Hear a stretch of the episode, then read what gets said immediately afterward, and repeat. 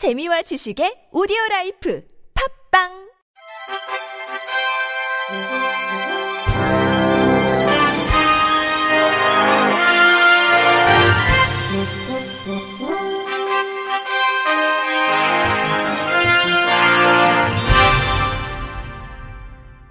청취자 여러분 안녕하십니까? 10월 26일 수요일 KBRC 뉴스입니다.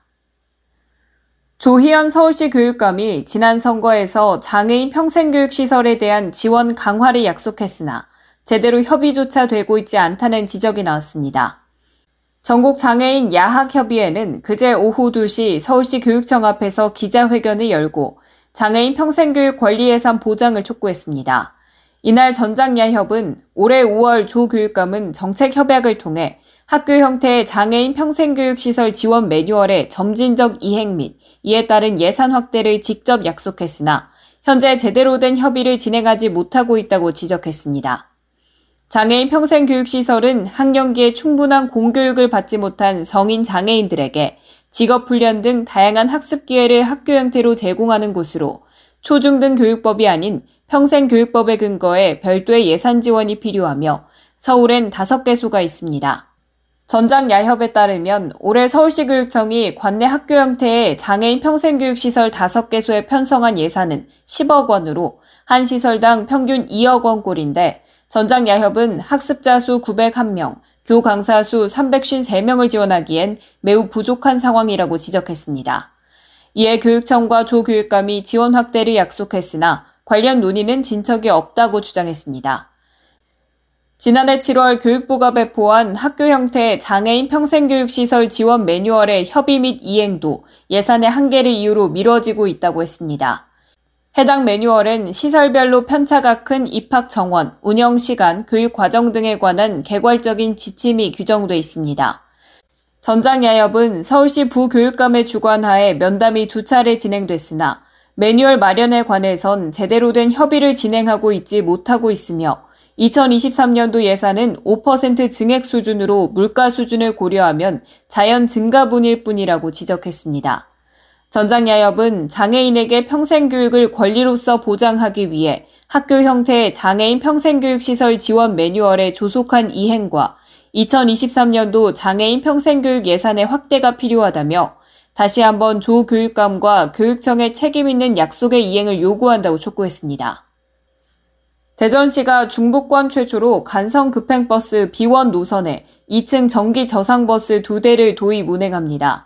대전시는 어제 대전역에서부터 세종을 거쳐 충북 오송역까지 이어지는 간성 급행버스 B1 노선에 2층 전기 저상버스 두 대를 도입하고 오는 11월 14일부터 운행을 시작한다고 밝혔습니다.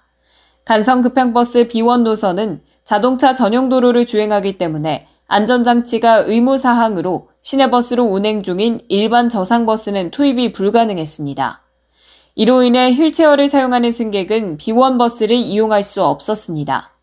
이에 대전과 세종 지역 장애인 단체들은 B1 노선에 저상버스를 도입할 것을 요구하며 휠체어로 버스 타기 및 버스 가로막기 투쟁, 캠페인, 집회, 1인 시위 등을 벌여왔습니다. 그러자 대전시는 지난 4월 휠체어 탑승이 가능한 2층 전기 저상버스 두대 도입을 결정했습니다. 이를 위해 대전시는 관련 규정을 정비해 높이가 약 4m인 2층 전기 저상버스의 운행을 방해하는 시설물을 정비하고 기점지인 대전역과 차고지인 금고동에 전기 충전 시설 설치도 마무리했습니다. 이번에 도입한 2층 전기 저상버스에는 출입구에 계단이 없고 휠체어를 고정할 수 있는 별도의 공간이 마련돼 있어 교통약자, 장애인들의 이동권 확보에 기여할 것으로 기대됩니다. 대전시는 교통약자 등이 비원 노선 이용에 불편이 없도록 시설물 정비, 운행 개통 점검 등을 거쳐 오늘 11월 14일부터 운행을 개시할 예정입니다. 이장우 대전시장은 그동안 장애인 단체로부터 여러 차례 비원 노선에 대한 저상버스 도입 요구가 있었는데 드디어 비원 노선에 2층 전기 저상버스가 도입돼 휠체어 및 출퇴근 이용객에게 편의를 제공하게 돼 기쁘다며 앞으로도 교통약자분들이 시내버스 등 대중교통을 이용하는데 불편이 없도록 최선의 노력을 다하겠다고 말했습니다. 한편 대전 장애인 차별철폐연대와 세종 장애인 차별철폐연대는 어제 오후 대전시청 북문 앞에서 기자회견을 열어 비원 노선 2층 전기 저상버스 2대 도입을 환영한다고 밝히고 저상버스 100% 도입과 충청권 특별교통수단 광역 이동체계 확립 등을 촉구했습니다. 오는 12월 광주에 장애인 디지털 훈련센터가 문을 엽니다. 한국장애인 고용공단 광주 지역 본부는 12월 서구 양동 소재 KDB 생명보험 빌딩 19층에 훈련실과 3D 프린터실, 다목적실, 스튜디오를 갖춘 장애인 디지털 훈련센터 개소식을 개최한다고 밝혔습니다. 지난 2019년 판교, 2021년 구로에 이어 전국에선 세 번째, 지방에선 처음으로 문을 여는 센터는 장애인의 디지털 역량 개발, 장애인 정보기술 전문가 양성, IT 분야 취업 확대 등 4차 산업형 장애인 인재를 육성하고 고용 기회 확대를 지원합니다. 아울러 장애인 훈련생 역량에 따른 수준별 IT 훈련 과정을 운영하고 장애인 채용을 희망하는 기업의 채용 직무에 맞춘 탄력적 훈련 과정을 설계해 장애인이 IT 및 업무 환경 변화에 빠르게 적응할 수 있도록 도울 예정입니다. 광주훈련센터는 자바 웹 개발 전문가, 게임 프로그래머, 데이터 분석 및 시각화 전문화 등 지역 특화 산업과 밀접한 분야의 훈련 직종도 마련할 계획입니다. 광주지역본부는 센터가 개소하면 장애인에게 맞춤형 서비스를 제공해 구직 소요기간 단축, 목표 직무 맞춤형 훈련으로 실무 능력 배양, 취업 준비와 역량 개발 및 취업 후 적응 부담 해소에 큰 도움을 줄 것으로 기대하고 있습니다. 우간다 수도 캄팔라 외곽의 한 시골 마을에서 시각장애인 학생들을 위한 기숙학교에 화재가 발생해 어린이 등 11명이 숨졌다고 현지 경찰이 밝혔습니다. 경찰은 또 6명이 중태에 빠져 병원에 입원했다고 덧붙였습니다. 살라마 시각장애인 학교 여학생 기숙사에서 발생한 화재 원인은 아직 알려지지 않고 있습니다. 루크 오우예시길의 경찰 대변인은 화재는 무코노 지역의 학교에서 밤사이 발생했다고 말했습니다. 무코노의 최고 관리 파투마 은디사바는 현지 방송 NTV에 7에서 10세의 소녀들을 포함한 희생자들이 형체를 알아볼 수 없을 정도로 불에 탔다고 말했습니다. 그녀는 시체가 너무 까맣게 그려 누가 누군지 알 수 없다면서 희생자들의 시신은 DNA 분석을 통해 확인될 것이라고 덧붙였습니다. 우간다의 학교 교실과 기숙사들은 학생 수가 지나치게 많아 소방 장비가 부족해 우간다 교육 관계자들에게 커다란 우려 대상이었습니다. 이미 시료된 장애인 사용 자동차 표지를 달고 일반 주차장에 주차했다면 위법한 행위는 아니라는 대법원 판단이 나왔습니다. 대법원 3부는 공문서 부정행사 혐의로 기소된 A씨의 상고심에서 벌금 150만 원을 선고한 원심을 깨고 사건을 창원지법으로 돌려보냈다고 밝혔습니다. A씨는 2020년 5월 20일 밤 아파트 지하 주차장 일반 구역에 보호자용 장애인 사용 자동차 표지를 달고 주차했다가 공문서 부정행사 혐의로 기소됐습니다.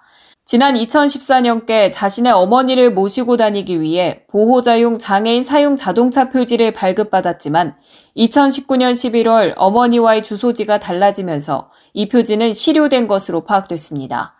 즉 A씨 자동차는 장애인용이 아님에도 공문서인 장애인 사용 자동차 표지를 자동차 전면에 부착한 게 공문서 부정행사죄의 부정행사에 해당하는지가 쟁점이 됐습니다.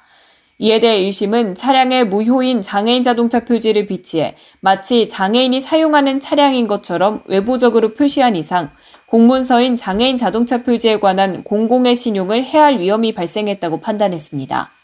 2심 역시 A씨가 장애인 전용 주차구역에 주차하지 않았다고 하더라도 사용 권한이 없는 장애인 사용 자동차 표지를 비치한 게 장애인 사용 자동차 표지를 부정 행사한 경우에 해당한다고 했습니다. 그러나 대법원은 장애인 사용 자동차 표지를 사용할 권한이 없는 사람이 단순히 이를 자동차에 비치한 것만으로 공문서 부정 행사죄가 성립한다고 볼 수 없다고 봤습니다. 대법원은 원심 판결엔 공문서 부정행사죄에서 부정행사에 관한 법리를 오해해 판결에 영향을 미친 잘못이 있다며 파기환송했습니다. 끝으로 날씨입니다. 내일 아침 서울은 8도에서 출발해서 한낮엔 19도까지 기온이 오르겠습니다. 충주는 6도, 대구 11도, 전주 9도로 쌀쌀하겠고 한낮엔 강릉 21도, 광주 21도, 부산 22도까지 기온이 오르겠습니다.